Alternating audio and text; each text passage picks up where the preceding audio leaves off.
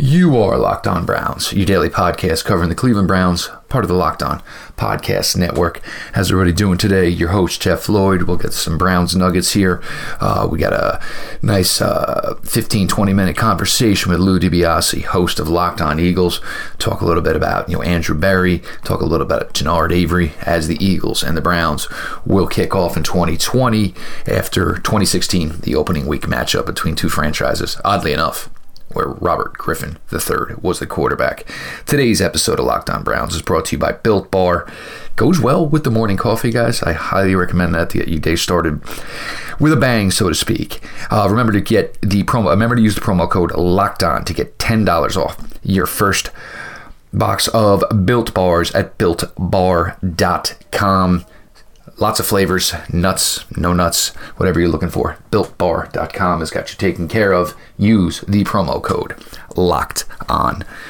Still a lot of rumblings, and I guess they probably won't end until Jadeveon uh, Clowney finally does sign with the team. Uh, it's it's an interesting scenario. The Browns, without question, have the cap space. Uh, they could absorb the money for one year, and then the money would essentially just offset what Olivier Vernon would come off the cap for for the 2021 season. It's intriguing. Um, Clowney is an incredible athlete, moves very well. He's not exactly the sack master, so to speak, that you would get from a Myles Garrett. Uh, does make a ton of plays behind the line of scrimmage. Um, you can move him around. He can line up over the center. He can line up over a guard. Things that Myles Garrett can do as well. Brings a great, great amount of versatility with his game. Uh, it's hard to say yes. It's hard to say no. Whether or not I think the money would be the question. Whether or not you can make that all work. But without a doubt, you know, Jadeveon Clowney is one of the better active pass rushers. Uh, sometimes, you know, uh, a buddy of mine, Justice Makeda, used to use the phrase, I'm sorry, Josh Norris, um, his production, disruption is production. And that's kind of what you get with Jadeveon Clowney. Gets quarterback off his spot, even though the sometimes overall sack numbers don't show. Valued asset for his years down in Houston, uh, where he was the solo man, so to speak, in Seattle last year. Uh, again, the numbers were down, um, but he is great at causing a quarterback to leave his mark and having other guys to clean it up here. I think the defensive line in Cleveland would be better suited to assist someone and what they bring to the table with a player like Jadeveon Clowney. Lots of discussion about the schedule. Look, as we know all the opponents for the 2016 schedule, as we've gotten to talk about this a little bit here, we've stressed I think it'd be better if some of the what for now look like the easier opponents on the schedule come earlier in the year. We don't know how much training camp we're going to get, if it's going to be abbreviated, if it starts on time. It's going to be hard to monitor all that. And with a new system, with a first-time head coach, uh, with obviously a bunch of new faces in you know Cleveland as it is now, you're gonna it's gonna need some time to gel. You got two brand new tackles. You're gonna bring in several new starters on that defense. You're gonna want time. You're gonna want practice reps. You're gonna want film room. You're gonna want whiteboard time for all of these players to get acclimated to the system, get acclimated to playing with each other, so you can get the best possible production and value uh, rolling into the 2020 season. A lot of talks about whether or not there would be a trip to Thanksgiving for Dallas on Thanksgiving. I can't lie, uh, it'd be fun. It'd be interesting. Um, certainly, you know, getting to put the turkey and the desserts to bed and then sit down and record a post game show would be just be a fun, fun day. make for a really interesting Thanksgiving. So if that does come to pass, certainly looking forward to the opportunity. Um, if anybody hasn't checked it out, um, the Odell Beckham Jr. video that resurfaced uh, came out the other day on YouTube. Odell looks fit, looks thick, looks built, looks stronger, vowing for a very, very strong 2020 season. Uh, I, I, do believe him. I, I think last year hurt. I, I know Odell is probably one of the most prideful NFL players there is in the league. So him for last season to play at not 100% and have the numbers still over a thousand yards, four TDs. I know he's not happy about the touchdowns. I know he's not happy about the overall numbers. Odell feels he's a 10 time better player than those numbers reflect. And it seems so far with you know how he's handling this offseason and the recovery from hernia surgery that he is no doubt 100% ready to go for 2020, licking his chops, so to speak, to get with Baker, to get with Kevin Stefanski and play in a system where these guys are going to have more faith in it, more belief in it, that other than the first 10 to 12 scripted plays per week We're going to take a quick break here. We're going to get to interview Lou DiBiase from Locked On Eagles. More rolling along here on your Wednesday edition of Locked On Browns. By far the best tasting bar. Hard to explain unless you've had one, you had the experience of it. Real chocolate, amazing flavors. Um, the first one I ate, it almost kind of tastes like a candy bar. Um, if you're not into nuts, you're allergic to nuts, they do make plenty of bars without nuts. There's no gritty, no aftertaste. It's just good. And again, kind of tastes almost kind of like a candy bar. Amazing combination of low calorie, high protein, and low sugar. No crazy additives. If you compare it to the most popular men's bar, it is half the calories, seven times fewer carbs, seven times fewer sugar grams, and more protein. How can it be that good for you and taste that good? That's the secret the Built Bar is banking on. And trust me, it's certainly, certainly worth it from a taste standpoint. Go to builtbar.com, use the promo code locked on, and get $10 off your first box at www.builtbar.com. Welcome back in, everybody, to another crossover edition of the Locked On Podcast Network. I am Louis DiBiase, the host of Locked On Eagles, alongside Jeff Lloyd, the host of Locked On Browns. Jeff, what's going on, man? I've talked to you all the time on Twitter, and the Eagles and Browns, like, although they're in the AFC North and NFC East, there's a lot of links and ties to this team, these two teams, over the past four years. And, uh, you know, they haven't played since 2016, and we so haven't really had the opportunity to talk over the podcast, but I'm excited to do this with you. Yeah, I think that's kind of been like the interesting part of this week. Um, you know, with the NFC teams, it's it's a, obviously a lot much bigger gap yeah. from when we get to sit down and kind of break bread with each other. Um, you know, it, within you know conference here, you know, you get it sprinkled in a little bit. Um, but you know, I know you're doing a fantastic job here. You know, uh, y- you've had some big shoes to fill, so to speak, yeah. since you took over.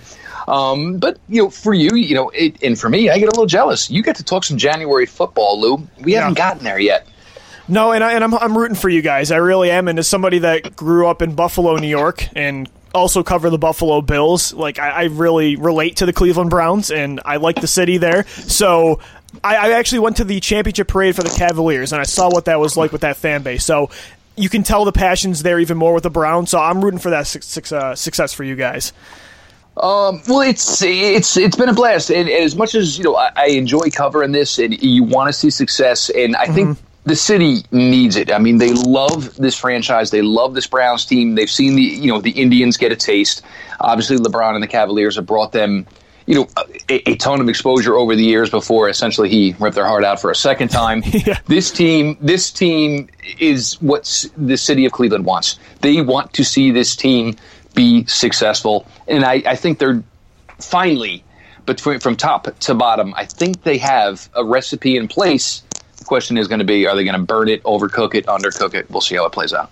Well, and these two teams, the Eagles and Browns, are kind of linked to each other with how with the paths they've taken over the last four years. Because obviously, in 2016, the Cleveland Browns they had the opportunity to draft Carson Wentz with that second overall draft pick. They moved down. The Philadelphia Eagles move up into that spot, and really the rest is history. Since then, the Browns took a quarterback of their own first overall just a couple years later in Baker Mayfield. So you know, Jeff, these two teams are linked, and of course, you guys have one of uh, our former number twos in the front office, and Andrew Berry now running the front office uh, with Andrew Berry, who was Howie Roseman's number two after Joe Douglas left uh, for the Jets. So these two teams, like, they are linked, and it's kind of cool too.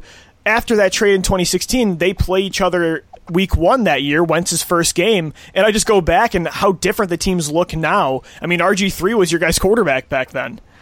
Yeah, I mean it's it's crazy to think about it, and there's so many fans that want to say, "Oh, well, you didn't take Wentz, yeah. you didn't take Mahomes, you didn't take Deshaun Watson." Look, it doesn't matter if it was Joe freaking Montana, Tom Brady, Peyton Manning. It wasn't going to work with what they had and the way it was structured. Right. The problem is it's never been uniformed from top to bottom. And that's what we've gotten from this last three months. And I, we talk about it, and you close your eyes, and whether it's Paul DePodesta speaking, whether it's Andrew Berry speaking, whether it's Kevin Stefanski speaking, it's all the same verbiage. Everybody is on the same page. This is what we want to do. You hear things about he was a scheme fit. This is why we really like this guy or we need everybody to be accountable. It's about the 53. It's not about just one. We're not hearing cliche, you know, clickbait phrases like, you know, it doesn't matter. You know, if you don't wear orange and brown, it doesn't right. matter, or they're not real football players. None of that is the case now. You know, and obviously John Dorsey tried to run certain players out of town. Mm-hmm. Prime example: David Njoku wasn't a fan. This new regime comes in. Now, David Njoku, after a rough 2019 season where he spent most of the year injured, everybody was like, "Well, where's David Njoku at?" Mm-hmm. What did this franchise do? They drafted a tight end in the draft. They signed one in free agency, and then two days later, what did they do? They picked up the fifth year option on David Njoku. So, like, you just see that this franchise is about look. It doesn't matter who you are, how you got here. If we think you're going to be the recipe that's going to lead this team to W's, you're in. You're a part of it. And that's been the part that I think we've all enjoyed seeing this far is they don't care about the past. It's all about the future with this team.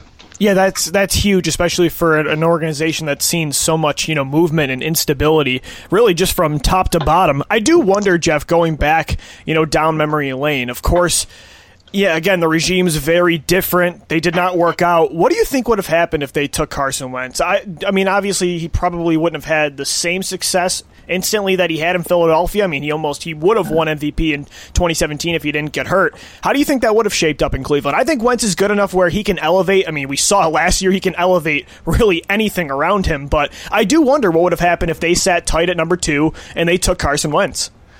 For me, I, I don't know how it would have worked. I mean, because even still, Hue Jackson is still playing these games. Sure, he yeah. spoke yesterday. He spoke yesterday about Baker Mayfield well, some of us in the building, you know, some people in the building thought he was the third best quarterback on our team.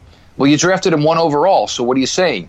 And this was a, the year before where they went through preseason. DeShone Kizer hit a couple of big throws in like the third quarter of a week three preseason game against the Washington Redskins. and Hue was like, that's my guy. Meanwhile, everybody else in the building was like, Hue, no, this yeah. kid is not ready. What are we doing?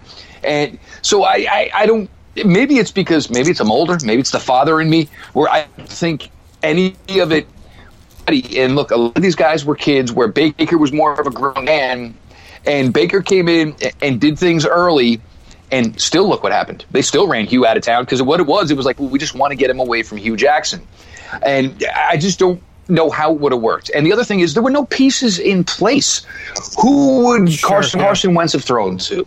Who would have Patrick Mahomes thrown to. I mean, you see the electricity, him breaking the pocket, and, and these you know throws all over the field. Well, who's he throwing to? Um, you know, Josh Gordon, no, he was never there. Um, you know, Ricardo Louis, who you know, went through like everything they did, it just never turned out yeah. right. So it would have been great that Carson you know, Carson Wentz is the greatest quarterback ever, but the team is going to go three and thirteen every year because he's got nobody to make the music with, so to speak. Yeah, that's true. I mean, with Wentz in 2016, it started off rocky with his weapons. I mean, he had Josh Huff, Dorial Green-Beckham, a really bad second year Nelson Agholor. But I guess he did, uh, you know, he see the benefit of a really well kept organization build around him very quickly. You, real quick, before we move on from this topic, you kind of just mentioned how there was disagreements between the front office and Hue Jackson when you talk about a guy like DeShone Kizer. I remember going back to 2016, there was that report, or maybe it was more so of a rumor, that the Browns didn't envision Carson Carson Wentz ever becoming a top 20 quarterback. Do you think maybe that was just like, maybe it was just Hue Jackson? And was, do you think maybe anybody in that organization believed that Wentz was the guy? I think part of it was also where Carson Wentz was coming from. And mm-hmm. look, it was really, really tough. And sure, you know, I don't think anybody truly understood, you know, the program that North Dakota State was at the time. Maybe now we're starting to establish it now with the wins post career, and obviously you know the new draft darling for 2021, another quarterback out of yeah, North Trey Dakota Lance. State. Yeah, I think it, a lot of it was was you know the kid going from this situation, and I think part of it was is you know he was going from the small FCS program to now where it was going to be the savior of the Cleveland Browns. It's different to do it with other teams where there's been a recipe of success. And look, we get to January anyway. It's okay. The kid's going to work out here. he, what would have been put on Carson Wentz to come here and be quarterback of the Cleveland Browns?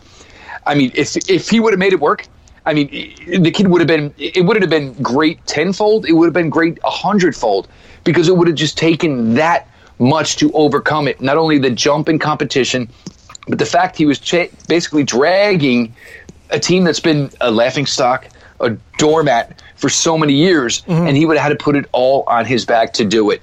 And look, no no question about Carson Wentz and the guy he's become in Philadelphia. Right. And you just love the kid. You love the personality. But if Carson Wentz two years in Cleveland and you would have seen him, I don't think we'd see the smile. I don't think we'd see the exuberance. yeah. And you know the fact that he does get dinged up from time to time. Heck, the kid could be a long gone memory by this point. It's super interesting to think about that what ifs. Obviously, the Browns did not take that route. They traded back. The Eagles take Carson Wentz, and the, the Browns go with their first overall pick, Baker Mayfield, a couple years later. Jeff, he had such a hot start, you know, his rookie year. And then in season two, very up and down. What happened there? I mean, you bring in Odell Beckham, Kareem Hunt, you have Nick Chubb, Jarvis Landry, David Njoku, like you talk about, uh, a new coaching staff, well, a new head coach with Freddie Kitchens. I, I, thought at least the Browns had a lot of 2011 Eagles in them last year when it came to offseason hype. I don't know if you remember the, the Dream Team Eagles yep. in 2011, all started by Vince Young. The Browns had a lot of that going for them.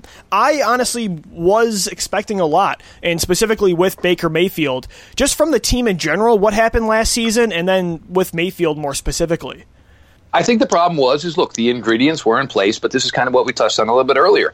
It's what you do with it. I mean, it's great to have a kitchen full of dishes, a kitchen full of right. you know top shelf produce, food, but and, and this is where we all and look, me and a lot of people who covered this team, we kind of said, you know what, after 2018 and the way it worked out, let's get Freddie a shot here. And I think part of it was is we didn't want to go name searching.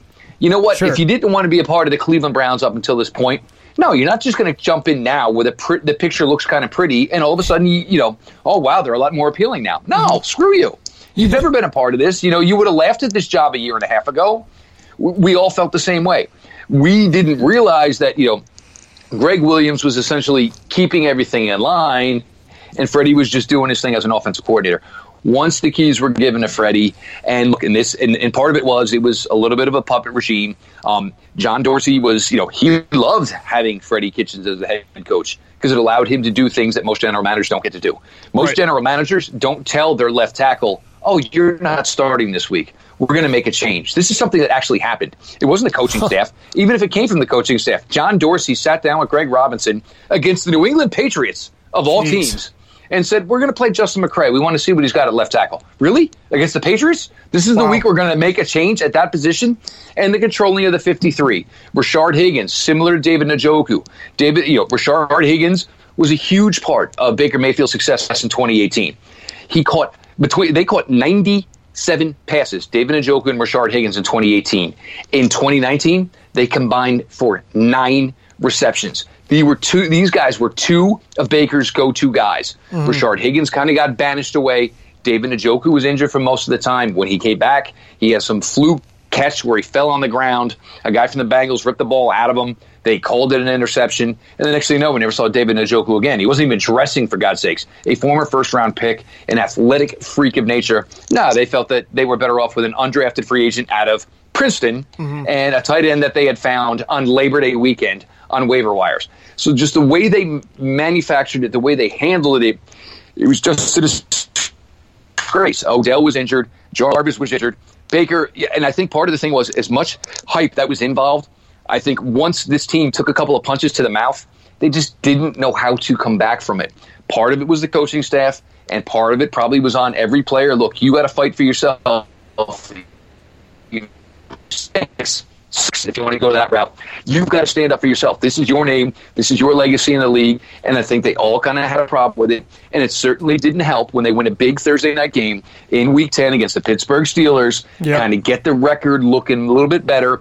But you lose Myles Garrett. Olivier Vernon's gone. They lost their two starting cornerbacks for a month. They had eight safeties on this roster. And then once they got down to the last couple of weeks in the season, they were playing safety seven and mm-hmm. safety number eight. That was it. Everybody was everybody was gone. Everybody was injured. The defense didn't have enough in them to fight anymore, and the offense didn't have enough cohesion to it to succeed.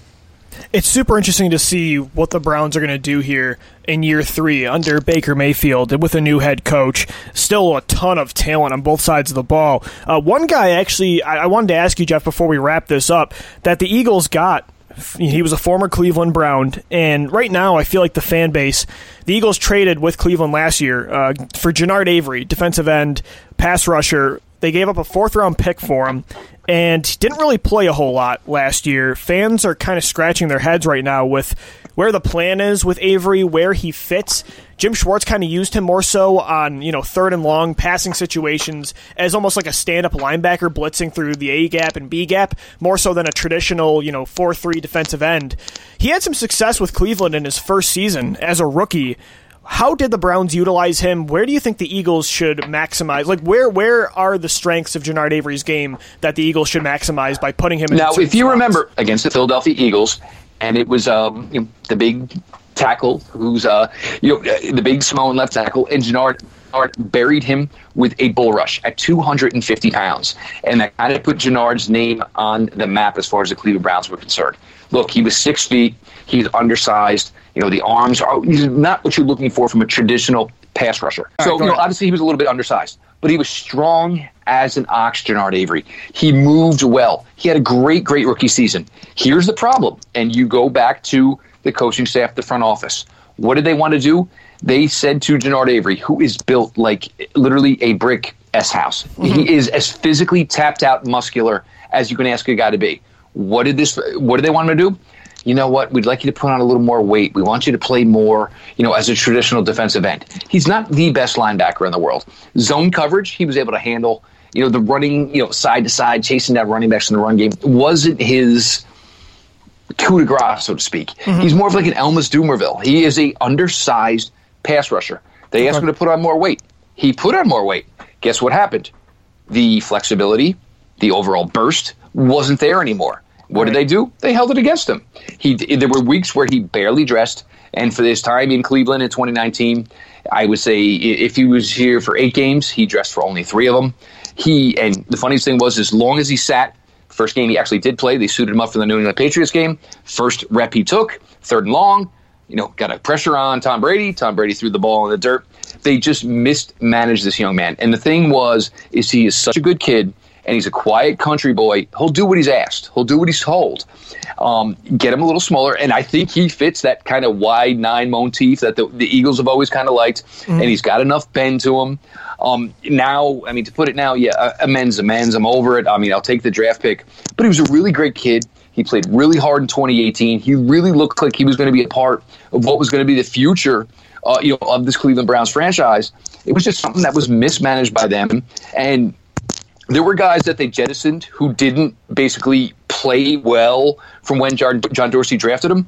But Genard Avery, that wasn't the case. He played well as a rookie. They mismanaged the young man, and then as opposed to admitting their faults, no, what did they do? They moved on from him. I'll tell you right now, this administration, they would love to have him, and they wouldn't care what he weighed. You know, they'd be totally fine with him because they knew what the player was. Mm-hmm. Sometimes just accept what the guy is and not try to turn him into something that he is not. Really interesting stuff, Jeff. Uh, you've actually made me way more excited about Genard Avery than because again, we just I, I, was excited. I actually heard a lot of good things from Brown's Twitter, including you last year when this trade first went down, um, and because it, it kind of opened my eyes when they gave up a fourth round pick for him. Like, okay, this is somebody that they clearly have high hopes for. And then they didn't really use him a lot, and they used him all around the formation. So, but that really does give me a lot of optimism for what he can do uh, in 2020. Louis DiBiase here of Locked On Eagles and Jeff Lloyd of Locked On Browns, another part of the crossover series this week on the Locked On Podcast Network. Your team every day. Jeff, thanks so much for talking with me today. Uh, you know, we're going to do this again during the season when these two teams take each other on, and I think both are going to be pretty good. I do think Cleveland is going to bounce back this year. I hope for you guys again. Really root for that city and all the sports teams there, including the Browns. And it was good to finally have you on the podcast with me. Oh, always a pleasure. And, and this has been the best part about this is you know getting to you know know each other a little bit outside of obviously the social media aspect yeah. of it. Um, obviously, a big year you know, coming here for the Philadelphia Eagles. The Browns are hoping, you know, maybe this year will be the year where they can start talking January again. And, you know, even with all that's going on here, it's nice to just get this break from, you know, everything that's going on here and just escape into what brings us all here is obviously we're diehard football fans. So. Absolutely, Jeff. Louis DiBiase here of Locked On Eagles, Jeff Lloyd of Locked On Browns. We'll be right back. Thank you guys so much for tuning in.